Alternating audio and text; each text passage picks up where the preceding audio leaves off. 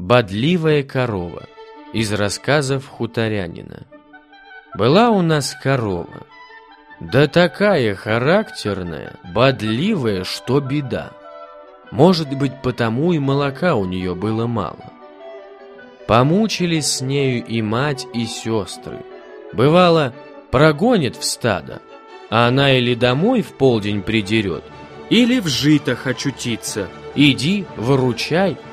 Особенно, когда бывал у нее теленок. Удержу нет.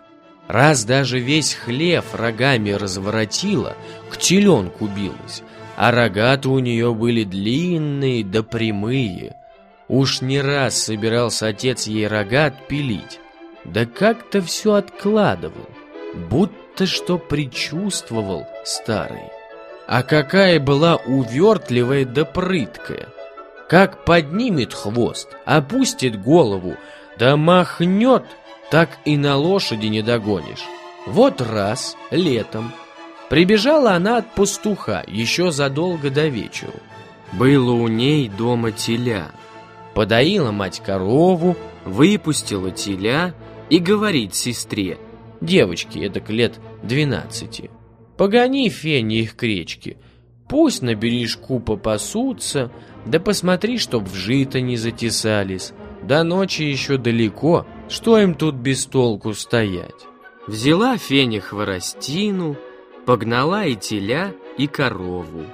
Пригнала на бережок, пустила пастись, а сама под вербой села и стала венок плести из васильков, что по дороге воржи нарвала плетет и песенку поет.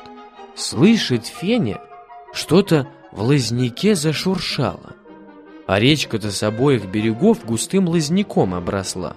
Глядит Феня, что-то серое сквозь густой лозняк продирается. И покажись глупой девочке, что это наша собака Серко. Известно, волк на собаку совсем похож. Только шея неповоротливая, хвост палкой, морда понурая и глаза блестят. Но Феня волка никогда вблизи не видала. Стала уже Феня собаку манить. «Серко, Серко!» Как смотрит, теленок, а за ним корова, несутся прямо на нее, как бешеные. Феня вскочила, прижалась к вербе, не знает, что делать. Теленок к ней, а корова их обоих задом к дереву прижала, голову наклонила, ревет, передними копытами землю роет, а рогата прямо волку выставила. Феня перепугалась, обхватила дерево обеими руками, кричать хочет, голосу нет.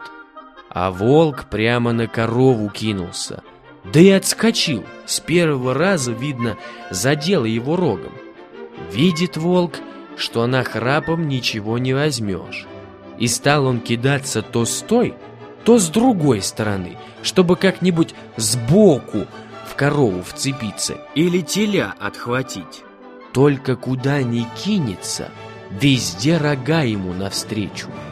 Феня все еще не догадывается, в чем дело. Хотела бежать, да корова не пускает, так и жмет к дереву. Стала тут девочка кричать, на помощь звать. «Ратуйте! Кто в Бога верует, ратуйте!» Наш казак пахал тут на взгорке. Услышал, что и корова-то ревет, и девочка кричит. Кинул саху и прибежал на крик. Видит казак, что делается, да не смеет с голыми руками на волка сунуться. Такой он большой да остервенелый. Стал казак сына кликать, что пахал тут же на поле. Как завидел волк, что люди бегут, унялся, огрызнулся еще раз-два, завыл, да и в лазняк. Феню казаки едва домой довели, так перепугалась девочка. Порадовался тогда отец, что не отпилил корове рогов.